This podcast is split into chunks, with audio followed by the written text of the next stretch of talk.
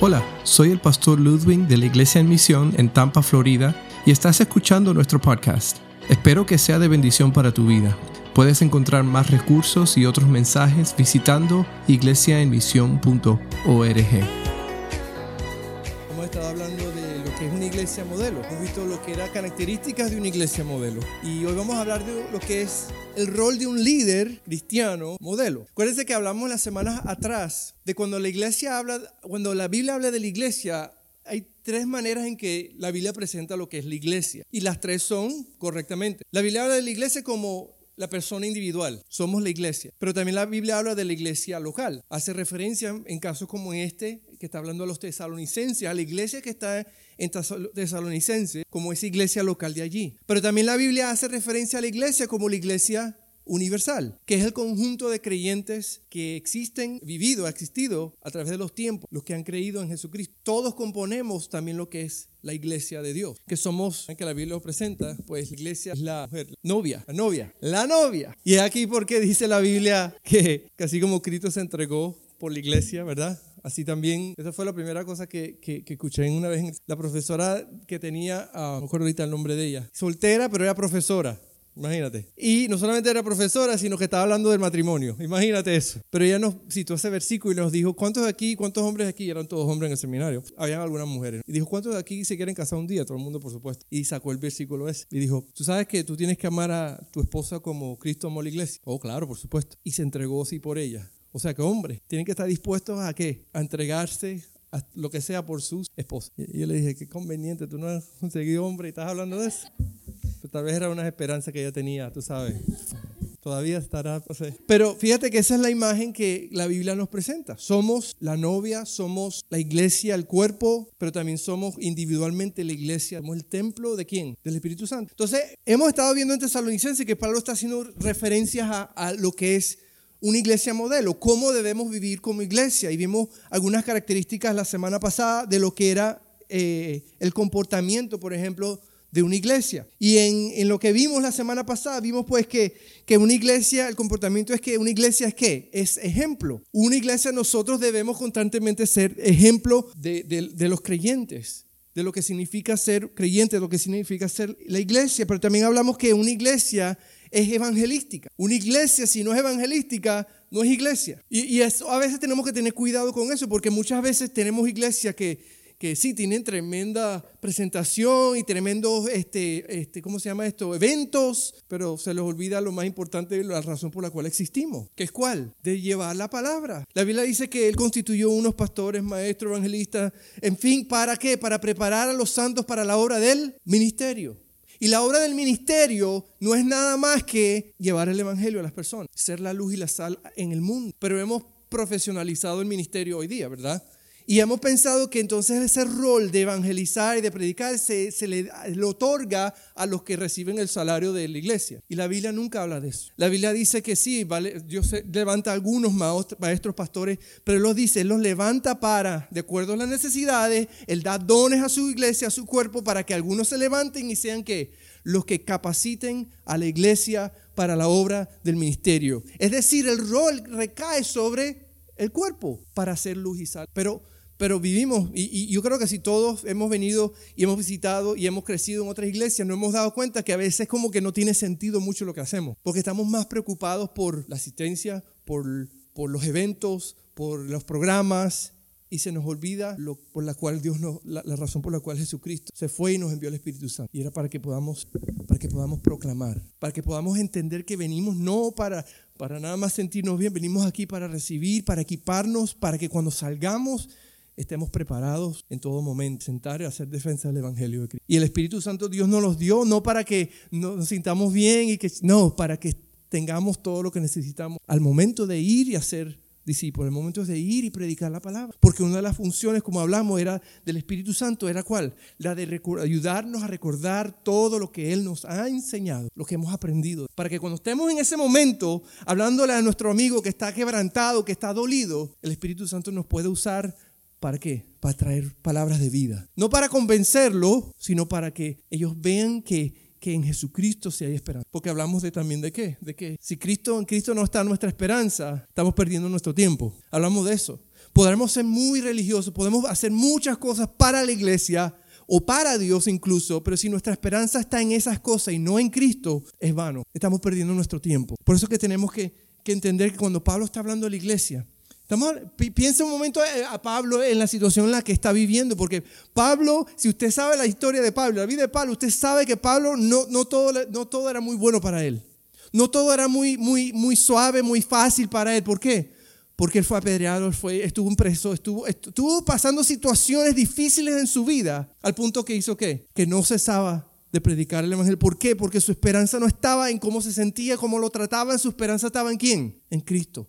Y si nuestra esperanza no está en Cristo, déjame decirte, tú serás uno de los cristianos más miserables de, esta vida, hasta que tú entiendas que tu esperanza debe estar. Entonces vemos que Pablo entonces está haciendo mucha referencia a lo que es la esperanza en Cristo, a lo que es la iglesia, pero ahora va específicamente a enfocarse a hablar del rol de un cristiano, un líder. Y, quiero incluir esa palabra líder porque yo creo que todo cristiano es líder. ¿Ok?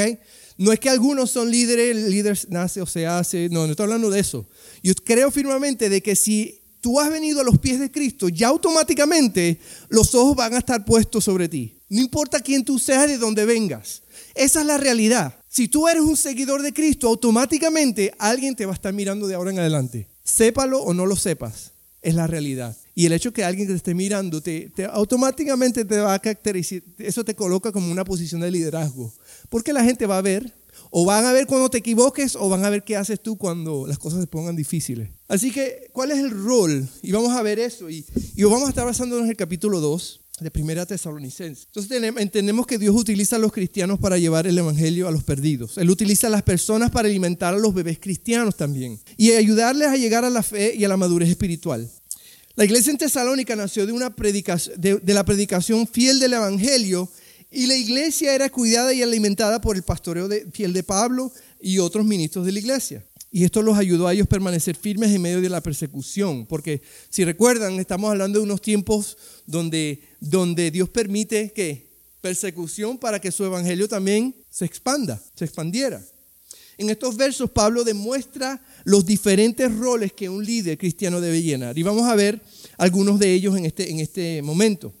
Si tienen sus Biblias ya abiertas ahí, vamos a, leer a los primeros seis versículos de, de Tesalonicenses, eh, capítulo 2. Y dice así, hermanos, bien saben que nuestra visita, visita a ustedes no fue un fracaso. Y saben también que a pesar de las aflicciones e insultos que antes sufrimos en Filipos, cobramos confianza en nuestro Dios y nos atrevimos a comunicarles el Evangelio en medio de una gran lucha. Versículo 3, nuestra exhortación no se origina en el error ni en malas intenciones ni procura engañar a nadie.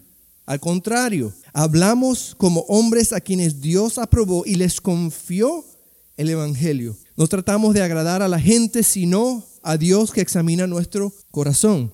Como saben, nunca hemos recurrido a las adulaciones ni a las excusas para obtener dinero, pero Dios es testigo, tampoco hemos buscado honores de nadie, ni de ustedes, ni de otros. So, Pablo está dando aquí una, una especie de, de, de, de, explicación y de aclaración de lo que significa ser un cristiano, un modelo líder cristiano. Y él empieza diciendo, lo primero que empieza diciendo es que un modelo, un líder cristiano es un siervo, es un siervo fiel, un siervo fiel. Ahí donde está al lado, dile que tienes al lado, tú eres un líder siervo fiel, o deberías serlo. Pellízcalo si debería serlo, ¿sí? Debería ser, tenemos que ser un siervo fiel. Y primero, en el versículo 4, tú, fíjate lo que él menciona. Él menciona que eh, Pablo afirma que se le confió el evangelio. Now, ¿qué sucede cuando se nos confía algo? ¿Sí? Si, si por ejemplo, eh, alguien viene y me pide la camioneta o el carro, ¿qué le estoy haciendo? Le estoy confiando mi vehículo. ¿Y qué va a pasar? Esa persona hace qué? Puede usar el carro como quiere, ¿verdad? Y es responsable de eso, de utilizarlo correctamente, ¿verdad? Cualquier cosa que sucede, ¿quién, es responsable? se le ha dado, se le ha confiado, porque se le ha confiado algo. ¿Cierto? Entonces, Pablo está diciendo, el Evangelio se nos ha confiado. Es decir, no es un mensaje que Pablo se inventó o que recibió de hombres. Él está confiado que el Evangelio él lo recibió de quién? De Dios. Y por lo tanto, es Dios se lo ha confiado a él. Y que debe ser a él. Entonces, debe ser un buen mayordomo. Y eso es lo que ocurre. ¿Qué, sucede eh, cuando, cuando una, persona es catalogada un mayordomo? Pues un mayordomo no es dueño de nada. sino que tiene todo a su pero tiene todo a su disposición, porque todo le pertenece a quién? Al dueño o al maestro. Sin embargo, como mayordomo, él tiene que todo a su disposición. Tiene todo el derecho de usar todo lo que él tiene a su disposición porque el dueño o el maestro se lo ha otorgado. Y Pablo reconoce. Pablo no está diciendo, ¿sabes qué? Ahora que tengo el Evangelio, déjame, déjame hacerle unos cambios para que sea un poquito más atractivo porque, porque no creo que va a llegar la gente. Déjame, vamos a, en vez de enfocarnos en lo que el Evangelio quiere, vamos a cambiarlo para que sea un poco más atractivo. Ahí no está diciendo absolutamente nada de eso. Pablo está diciendo, yo no tengo ninguna motivación escondida, yo no tengo nada, nada más que presentar es lo que se me ha otorgado. El Evangelio tal cual, crudo como Dios me lo dio. Porque Él entiende que no viene de Él, Él entiende que él, se le ha dado la responsabilidad de compartir eso. Y eso nos debe a nosotros ayudar a entender que en realidad no importa lo bonito y lo bueno que tú hables, nuestro rol es simplemente lo que hemos escuchado, compartirlo a otros. Porque eso es ser mayordomo. Eso es ser un mayordomo fiel de lo que Dios ha dado. Y Él afirma que Él se le ha confiado ese evangelio. A nosotros se nos ha confiado ese evangelio.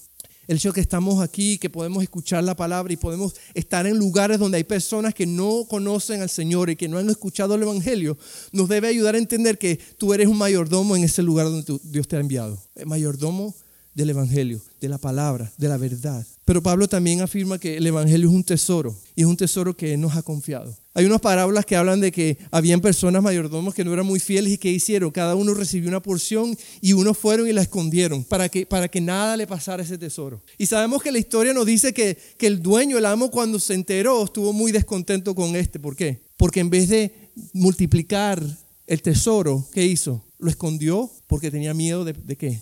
De perderlo, de malgastarlo. Pero había otro que en vez de esconderlo, lo invirtió, lo invirtió para que ganase interés y ganase más. Y cuando se le entregó al dueño, el dueño estaba contento. ¿Por qué? Porque entendió que el tesoro que le había dado, pues había dado fruto, había, se había multiplicado y era de beneficio. Pues tenemos que entender que el Evangelio es un tesoro también. ¿Y qué tenemos que hacer con ese evangelio? Tenemos que invertirlo, invertirlo en las personas, invertirlo en las almas, porque, porque no, no, no, y no tiene nada que ver con convencer a la gente, tiene que ver con compartirlo, tiene que ver con decirles, confiarles, hablarles de la verdad de Jesucristo. Porque algunos creen que la función de la iglesia es proteger el evangelio de, de las amenazas. Yo me acuerdo que hace años en Venezuela, yo, yo asistía mucho a las convenciones allá y hoy asistía más a las convenciones porque, porque ahí es donde veía a mis amigos que, que más. Yo no, iba a hacer reuniones. A mí, en realidad. Pero si han ido alguna vez a una convención, ustedes saben cómo es. Generalmente es como un encuentro eh, de mucha gente y familia, amigos. Y, y, los que son hijos de pastores, pues la pasaban chévere porque se veían todos los amigos y era, y era por supuesto, la fama. ¿Tú sabes cuál es la fama de los hijos de pastores? Que son los peores. No, por supuesto que no, eso era mentira. Pero la pasábamos bien porque teníamos el campamento y jugábamos y en fin. Pero a medida que crecía, pues a veces me mandaban como mensajero de la iglesia. Y tenía que estar sentado en las reuniones aburridas esas. Pero anyway, un día, un día, yo me quedé sorprendido porque, porque aún en medio del liderazgo de la iglesia, veía cosas que yo decía, esto no tiene absolutamente sentido. Un día estaban hablando de, de, que estaban haciendo una obra misionera y todo lo demás, y se paró un misionero conocido, reconocido, y, dijo unas palabras que me dejó a mí frío. Y, el, y la discusión era de, que, de que si nosotros no eh, eh, pues evangelizábamos y no, hacíamos seguimiento, corríamos el peligro, y estas fueron generalmente las palabras, de que estas personas que alcanzábamos para Cristo se iban a perder a otras denominaciones. Y yo dije, un momento, entiendo el problema del seguimiento, pero no entiendo el problema de que personas encuentren otras iglesias que tal vez no sean bautista. Perderse, tenía ese concepto un poquito, no, no, no comprendo, porque para, para, para mi entender, si tú eres seguidor de Cristo, no importa la denominación, tú no te estás perdiendo. Pero es que entendí que había muchas personas que estaban más interesadas en, en la denominación que que conocieran a Cristo, que conocieran la verdad de Jesucristo. Porque a veces se nos hemos convertido un, esto en tan, tan gran paquete que hemos, no es que necesitamos gente para que haga dinero, para que para que podamos mantener esto. Y eso no tiene nada que ver con lo que yo veo en la Biblia. Porque si Dios es mi sustento, si Dios nos cuida, que si Dios, Dios nos va a poner a personas. Y tal vez si se van a otra denominación, donde sea, pero que, que, creen en Jesucristo, yo estoy bien con eso. Contar que sean fieles a Jesucristo y a la palabra primero antes que nada. Pero yo no puedo considerar de que porque no estén ahí, estén, estén perdidos. Pero es que yo entendí entonces que muchas veces y muchas personas están más preocupadas por proteger y por guardar y por esconder, con tal que no se nos pierdan, con tal que cosas que no creo que suceden en la Biblia vayan a suceder. Pero otra vez escuché un, pastor diciendo, Fíjate cómo a veces tratamos a las personas. Porque nosotros a veces tratamos a los creyentes como animales en un zoológico. ¿Y de como un animal en un zoológico? Sí, porque queremos que, queremos que vengan y ya que estén aquí, entonces los ponemos en una jaula de protección donde nosotros somos los que le damos la comida, le damos el agua y no queremos que salgan otra vez afuera. ¿Por qué? Porque algo les puede pasar allá afuera. Igual que los animales en un zoológico. Y ese es el peligro que ocurre en muchas iglesias también. Queremos que venga la gente nueva, que conozcan al Señor, pero después les creamos una burbuja de protección en lo cual no queremos que se contagien con el mundo ya. Cuando la Biblia es bien clara y nos dice que no es así. Nos dice que qué? Que somos la luz y la sal y tenemos que enviarlos, salir para que sean la luz del mundo, no como unos animales en un zoológico, que ya después que los tenemos, los tenemos en jaulitas preocupados y les damos la comida que necesitan y ya. No. La función que Pablo está viendo es que somos personas en las cuales estamos ayudando a las personas a creer, a madurar para que puedan entonces, ¿qué? Ser luz y sal y aprendan todos los días a alimentarse de la palabra. Ya no depender de la leche espiritual, sino que puedan crecer en madurez para que puedan así mismo enseñarles a otros cómo madurar en la fe. Eso es un proceso. No es un tesoro que tenemos que esconder, sino que es algo que tenemos que enseñar para que la gente lleve hacia afuera y se multiplique el Evangelio. Y se multiplique. Nuestro deber es compartir el Evangelio. Entonces, él, sigue hablando, no solamente el siervo fiel, no, no solamente es algo eh, que se le confió y también que es un tesoro, pero para que él sea un buen mayordomo hay un ingrediente importante que Pablo resalta y es la fidelidad al Evangelio. Para ser un siervo fiel, para ser un buen mayordomo, para entender lo que es, eh, eh, es multiplicar y ser fiel a ese tesoro que Dios nos ha dado, tenemos que entender que hay un concepto que es la fidelidad hacia ese evangelio. Lo más importante de, en cuanto al evangelio, Pablo está diciendo, lo más importante que tenemos al tener el evangelio es, ser fiel al evangelio. Debemos ser fiel al evangelio, porque Pablo entiende y él lo dijo en los versículos, nosotros no tenemos un, un mensaje que es muy popular. E, es más, te garantizo que entre más pasa el tiempo, este mensaje va a ser menos y menos popular para las personas. Pero lo importante no es si caemos bien al mundo, lo importante es si somos fieles a Dios. Y Pablo está afirmando eso. No importa si no seas el más popular. Si importa si la gente no gusta el mensaje, con tal que tú recuerdes que tu deber es ser fiel a Dios, al que te ha encomendado este evangelio. Entendemos lo que es la fidelidad en la vida de Pablo, porque Pablo, ¿qué hizo? Nunca se rindió. Pablo fue apedreado, fue eh, eh, eh, golpeado, fue encarcelado. Pablo pasó hambre. Pablo la sufrió, pero nunca dejó de ser ¿qué? fiel a ese llamado que Dios le había dado. Te parece mucho a nosotros, ¿verdad? Porque en la primera que algo nos pasa, y Pablo no. Pablo dio ese ejemplo. Fíjate que vemos el ministerio de Pablo. Vemos tres cosas en su misterio. Primero vemos su mensaje. Pablo está convencido que, que el mensaje que él está predicando es el mensaje correcto y lo está compartiendo con la motivación correcta, ¿verdad? Pero él sabe que es posible, este, e, e, él sabe que el mensaje que él está compartiendo es el único y verdadero mensaje. Es el único y verdadero evangelio. El único que puede salvar a las personas. Yo creo que tenemos que nosotros también volver a esos principios, a recordar eso al principio. En un mundo donde hay tantas religiones y hay tantos eh, eh, aquellos que se ponen y hablan de cómo vivir la vida de mejor, ¿cómo se llama eso? Eh, ¿Cómo se llama esas personas que, motivacionales?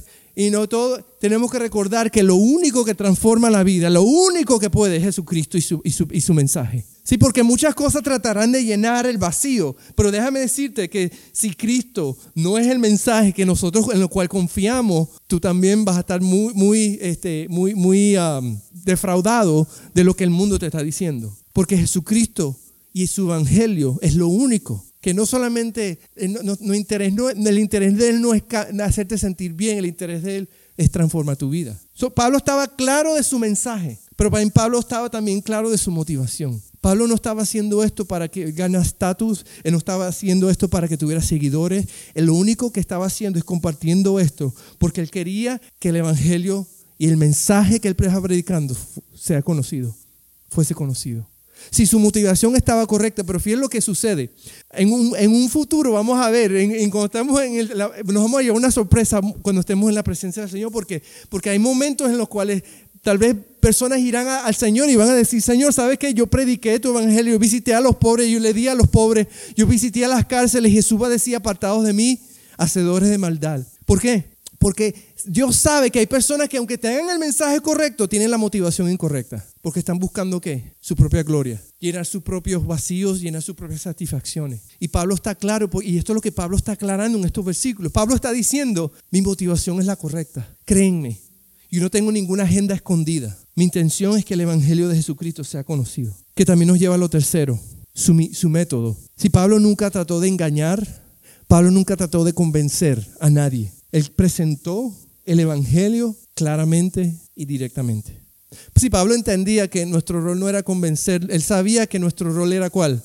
Simplemente compartirlo. Porque el que tiene la función de convencer es quién? El Espíritu Santo. Nosotros no tenemos ese rol. Y gracias a Dios, porque si la Biblia dice, si, si nosotros lo convencemos, entonces sabemos que eso va a qué? Va a fracasar. Pero si es el Espíritu Santo el que convence de pecado, pues sabemos que es de Dios. Y Pablo sabía eso. Pablo sabía, mi intención, mi método es simplemente hablar directamente y la verdad. ¿Sabe que hoy día tenemos muchos predicadores que tienen otros métodos? Son muy positivos. Hay, hay, hay personas que, pastores, que, que, que deliberadamente te dicen, hay cosas que yo no hablo. ¿Por qué? Porque hay muchas cosas buenas de que hablar y no solamente hay que hablar de lo, de lo malo.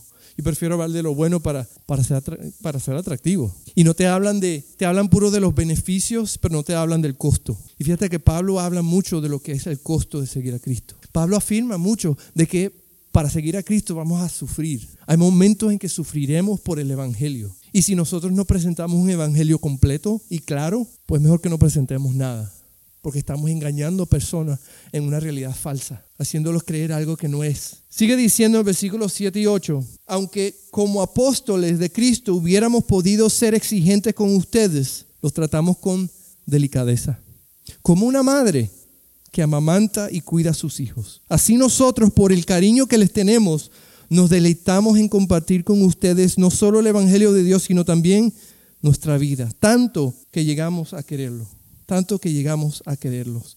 So, primero, él habla de, de, un siervo fiel, de que un líder cristiano modelo es un siervo fiel, un mayordomo fiel. Pero también está hablando de que un modelo o líder cristiano eh, eh, sirve a otros como una madre amorosa. Hay, hay, una cosita que encontré que dice, ¿cómo sabes o cómo saber que eres madre? Vamos a ver si alguno aplica su vida, pero ¿Cómo saber que eres madre? Primero, cuando tú ofreces cortar la comida de otras personas, sabes que eres mamá. Este, cuando te escondes en el baño para estar a solas. Algunos se esconden en el baño para comer chocolate. ¿Cómo sabes que eres madre? Tienes la esperanza de que, el, que la salsa de tomate, el ketchup, sea un vegetal porque el único vegetal que comen tus hijos. Alexander. ¿Cómo sabes que eres madre? Porque lees que el niño promedio de 5 años hace 492 preguntas al día y te sientes orgullosa de que tu hijo está por encima del promedio. ¿Cómo sabes que eres madre? ¿Cómo sabes que eres madre? Porque usas tu propia saliva para limpiarle la cara a tu hijo. Yo, una vez conocí un papá, un papá que peinaba al hijo así, hacía. Yo dije, oh wow, estoy traumatizado. Um, Sí, no era madre, era de madre, sí. ¿Cómo sabes que eres madre? Escuchas la voz de tu madre saliendo de tu boca. Eh, yo creo que esposos también saben eso. Igual a tu madre. Yo sé que tú eres madre porque suena igual a tu, a tu madre. ¿Cómo sabes que eres madre? Um, porque dejas de criticar la forma en que tu madre te crió.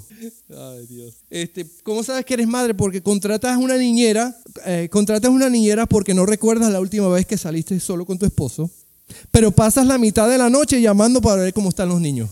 Ay, ¿cómo sabes que eres madre? Dices al menos una vez al día, no estoy hecho para hacer este trabajo, pero no lo cambiarías por el mundo. Oh. Fíjate que Pablo, Pablo eh, habla el énfasis y él entiende la importancia de, tratar a estos creyentes, bebés, con dulzura. Y, el ejemplo es similar a de una, de una madre con, sus hijos. ¿sí?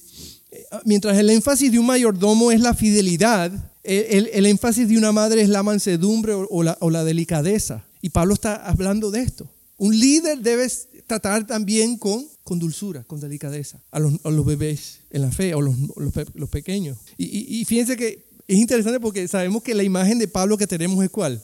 Es de autoridad, ¿verdad? Es un hombre de autoridad que, que también nos debe dar esperanza de que, aunque si tú eres una persona tipo A, una persona de autoridad, tú puedes también tener un aspecto dulce y, en tu trato, si es posible. Y si no es posible, entonces no apagues el Espíritu Santo. ¿Sí? Pablo era un hombre con autoridad, pero siempre utilizaba su autoridad con qué? Con amor. Con amor. Hay tres cositas que él hacía. Primero, él era paciente con los nuevos creyentes. Yo, yo siempre recuerdo que cuando era pastor de jóvenes, siempre, me, siempre venía la pregunta, tú vas a ser pastor algún día. Y yo le decía, yo no entiendo el concepto de lo que tú me estás diciendo, porque yo no entiendo si que hay, unos, hay un rango de que ahora soy pastor de jóvenes, pero voy a, mi meta, no, no, yo decía, yo no quiero nada que ver con adultos. ¿Por qué? Porque yo no tengo paciencia con los adultos. Yo les decía, ¿cómo así? Por lo menos yo sé que los adolescentes y los jóvenes van a cometer errores porque están aprendiendo, pero los adultos no tienen excusa, ya son maduros, ya son grandes, tú sabes, y eso era mi concepto. Tengo más paciencia con ellos porque yo sé que van a meter la pata. Y a veces, y a veces yo creo que Pablo, Pablo entendía esto bien claro. Con los creyentes, él decía, tiene que tener paciencia, tiene que tener paciencia, tenemos que entender de dónde vienen, ¿por qué? Porque uno no, Dios no, no, no va a cambiar, puede, pero Dios no va a cambiar a gente así. Hay un proceso de santificación, un proceso de crecimiento, de madurez que va a ocurrir en la vida de todos. Y todos nosotros estamos en ese proceso. Y Pablo entendía también. Él estaba en ese proceso. So, él tenía paciencia, pero también otra cosa que él entendía es que su deber era nutrir a los nuevos creyentes. Él entendía que yo no puedo esperar que los nuevos creyentes, la gente nueva, aprenda a crecer de Dios así por osmosis. No, él entendía que su deber era cuál? En, enseñarles Así empezando con plastilina y después con libros, como fuese el proceso, pero debía haber un proceso de aprendizaje. So, él tenía paciencia y él entendía que él debía nutrirlos, alimentarlos, pero también él entendía que una de las funciones que él tenía era protegerlos, proteger a estos nuevos creyentes, porque ellos estaban en este momento siendo que viviendo un tiempo difícil, algunos estaban siendo perseguidos y su deber era qué? Poder protegerlos, poder cuidarlos, hasta que ellos pudiesen obtener madurez y entender de que, de que tal vez iban a sufrir, pero eso era todo, todo estaba bajo control. Al fin del día todo estaba debajo del plan del Señor. So, Pablo tenía que, que suplir este rol un rol de, una madre que, ejercía su autoridad, pero lo hacía con amor. Muchas veces eso es lo que nos toca a nosotros hacer también. Especialmente aquellas personas en las cuales nosotros ya hemos empezado a compartir. Aquellas personas en las cuales nosotros ya tenemos que tener paciencia. No podemos llegar como escuché en una ocasión a unos, a unos pastores decir que, que el momento que se vinieron empezaron a decirle, bueno, tú sabes que estaban en la casa de la persona y decían, bueno, ¿sabes lo que tienes que hacer ahora? Tienes que, ya que aceptarse, tienes que empezar a quitar todos estos cuadros, estos santos y todas estas cosas, tienes que bajarlo todo y botarlo. No, tenemos que tener cuidado y tenemos que amarle y tener paciencia, porque sabes lo que sucede en realidad, cómo funciona es que el mismo Espíritu Santo les ayuda a ellos a tomar decisiones, porque ellos empiezan a entender. El problema es que cuando venimos y empezamos a decirle lo que tienen que hacer las cosas, nos volvemos entonces legalistas. Y automáticamente lo que tú vas a crear es que tú mismo vas a ser el obstáculo para muchas personas que crezcan. ¿Por qué? Porque lo único que van a pensar es que yo no soy suficientemente bueno, yo estoy haciendo demasiadas cosas malas o es imposible que yo haga esto. Porque tenemos que dejar que el Espíritu Santo es que le ayude a esta persona a hacer esos cambios. No podemos imponer porque nosotros no estamos eh, queriendo crear un legalismo, que lo que queremos es crear libertad en la vida, que la gente encuentre libertad para tomar esas decisiones. So, Pablo entonces nos afirma de que un líder tiene que, tiene que tratar a las personas con amor, como una madre amorosa. Y nos lleva a, a lo último, el versículo 9 al 12 también nos da una imagen de un padre, de un padre, un padre preocupado. Versículo a 9 dice, recordarán, hermanos, nuestros esfuerzos y fatigas para proclamarles el Evangelio de Dios y cómo trabajamos día y noche para no serles una carga. Dios y ustedes me son testigos de que nos comportamos con ustedes los creyentes en una forma santa, justa e irreprochable. Saben también que a cada uno de ustedes los hemos tratado como trata un padre a sus propios hijos. Los hemos animado, consolado y exhortado a llevar una vida digna de Dios que los llama a su reino y a su gloria.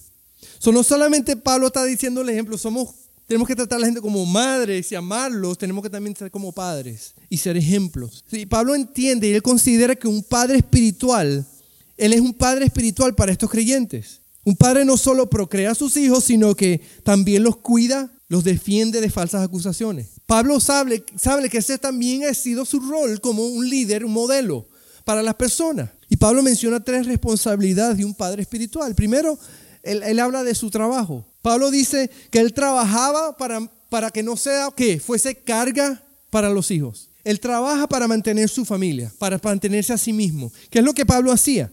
Sabemos que, típicamente sabemos que Pablo construía carpas. Él tenía su trabajo. Él hacía carpas y con su trabajo, ¿qué hacía? Se sostenía. ¿Sabes que Pablo no es muy diferente a ti y a mí? Porque Dios nos ha dado la salud, nos ha colocado en un lugar para que podamos que proveer para nuestros hogares. Pero más importante, Dios nos ha dado una salud y para proveer para nuestros hogares, para que podamos sustentarnos en este mundo mientras cumplimos la obra del ministerio, para no ser carga, para no ser lo que sea. Pero Pablo entiende esto. Y él sabe que en ocasiones él tiene personas que, él pide por, oración, por, ofrendas para sostenerlo y, el obrero es digno de, su salario. Pero él dice en circunstancias eh, a veces no funciona, no, no, no, es, no es posible. Pero Pablo, Pablo nunca quería hacer carga para los demás. Por eso es que Pablo mantenía su, su, negocio de hacer carpa, porque podía sustentarse su, propio, su vida y su propio ministerio. Entonces él habla de, que un padre tiene una responsabilidad y que un padre debe trabajar. Pero también habla de que un padre tiene que estar consciente de su caminar. Debe vivir como un buen ejemplo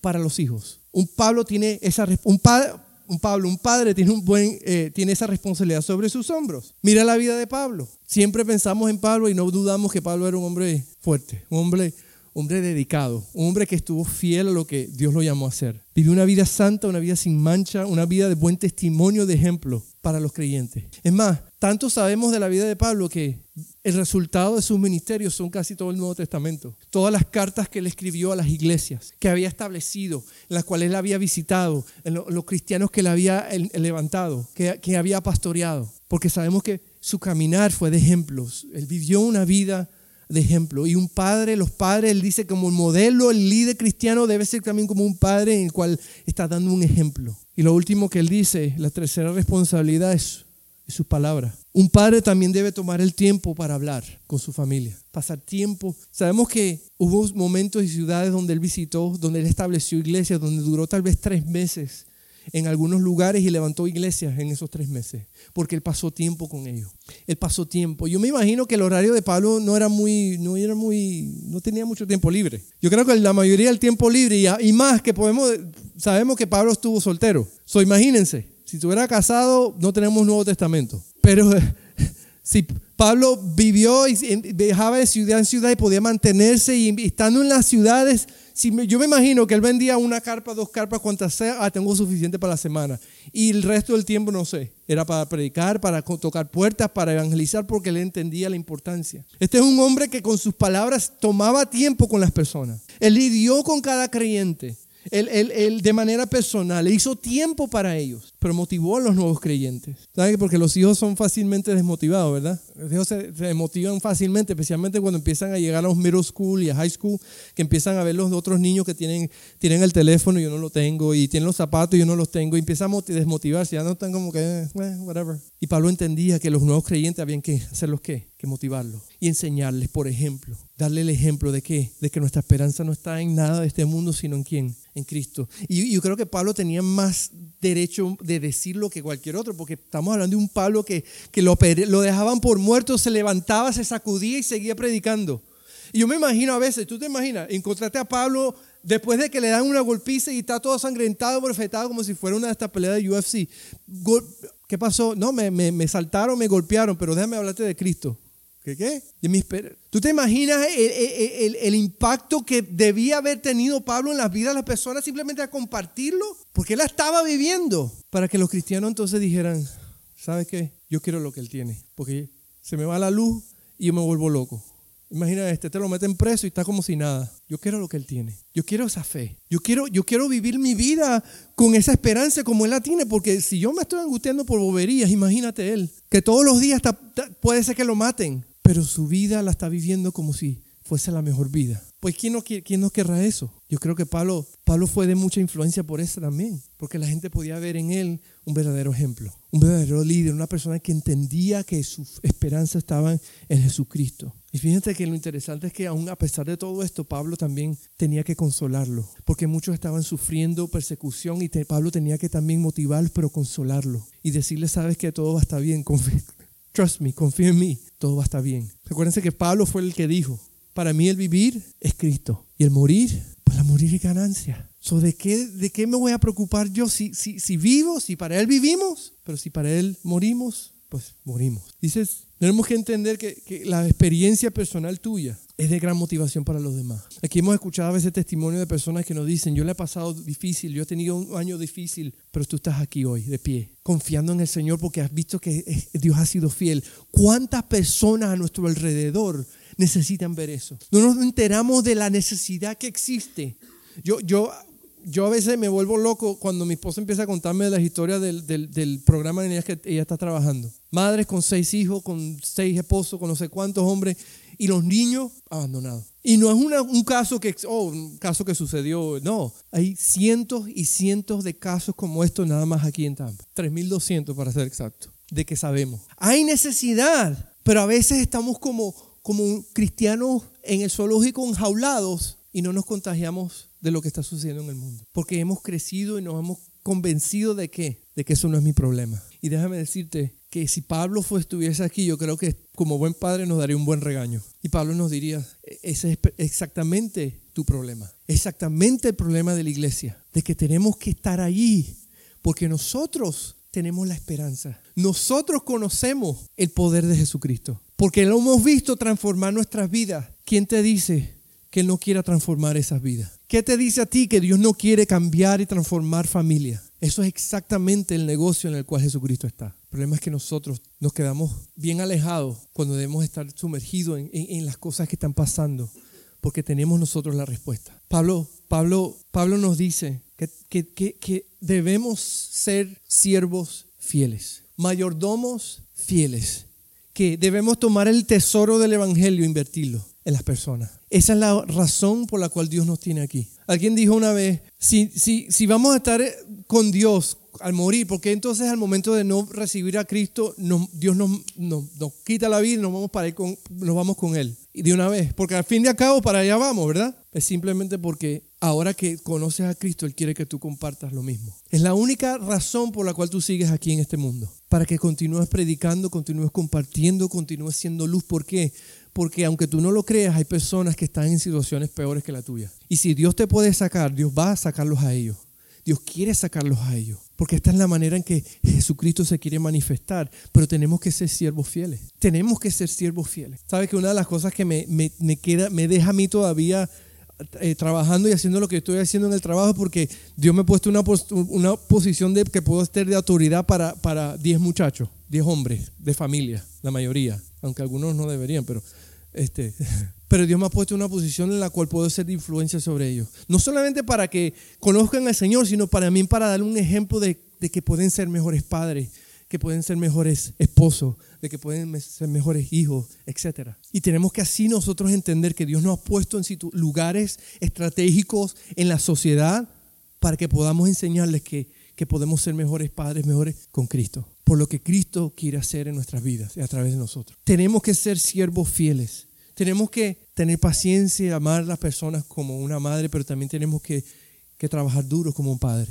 Para ayudarlos, para protegerlos, para equiparlos, para que ellos también entonces hagan lo mismo y ser ejemplo. Esto es lo, que Pablo nos comenta hoy en este día. Esto es lo que Pablo, Pablo lo quiere ayudar a entender, que, que como cristiano tú eres un líder. Y como líder tú tienes una responsabilidad. Todos tenemos la responsabilidad. No es la responsabilidad de uno o de algunos, es responsabilidad de todos los creyentes. La pregunta es, ¿qué estás haciendo con eso? ¿Tú has entendido de que Dios te ha dado un tesoro en el Evangelio? ¿Tú has comprendido lo que eso significa? El Evangelio que tiene, la, tiene el potencial de determinar la eternidad a cualquier persona si reciben y si creen en Jesucristo como Salvador. La eternidad completa cambia en el momento en que tú decides compartir ese mensaje. No es cualquier mensaje, es un mensaje transformador. Y como cristianos debemos compartirlo. Vamos a orar Y vamos a darle gracias a Dios por su palabra. En este día, Señor, te damos gracias porque siempre que hablamos de Pablo, siempre que hablamos de su vida, sin duda, Señor, sabemos que fue un hombre de Dios, un hombre líder, un hombre capaz, un hombre que sufrió, pero, pero estuvo firme, completamente firme, Señor. No dejó las circunstancias que lo, que lo, que lo, eh, que lo, que lo, ayuda, que lo detenieran, detuviesen del, del propósito, Señor. Tuvo claro. Y siempre leemos en todo momento en sus cartas, Señor, de que siempre tuvo esa pasión. Y con autoridad y con amor y con paciencia, él, él, él continuó hasta su muerte, pues haciendo lo que tú lo habías llamado a hacer. Pues nosotros, Señor, hoy día, Señor, en, un mundo en donde a veces hemos crecido o hemos estado acostumbrados de, a, una manera de ser iglesia, se nos olvida, Señor, de que no hay mucha diferencia entre Pablo y nosotros.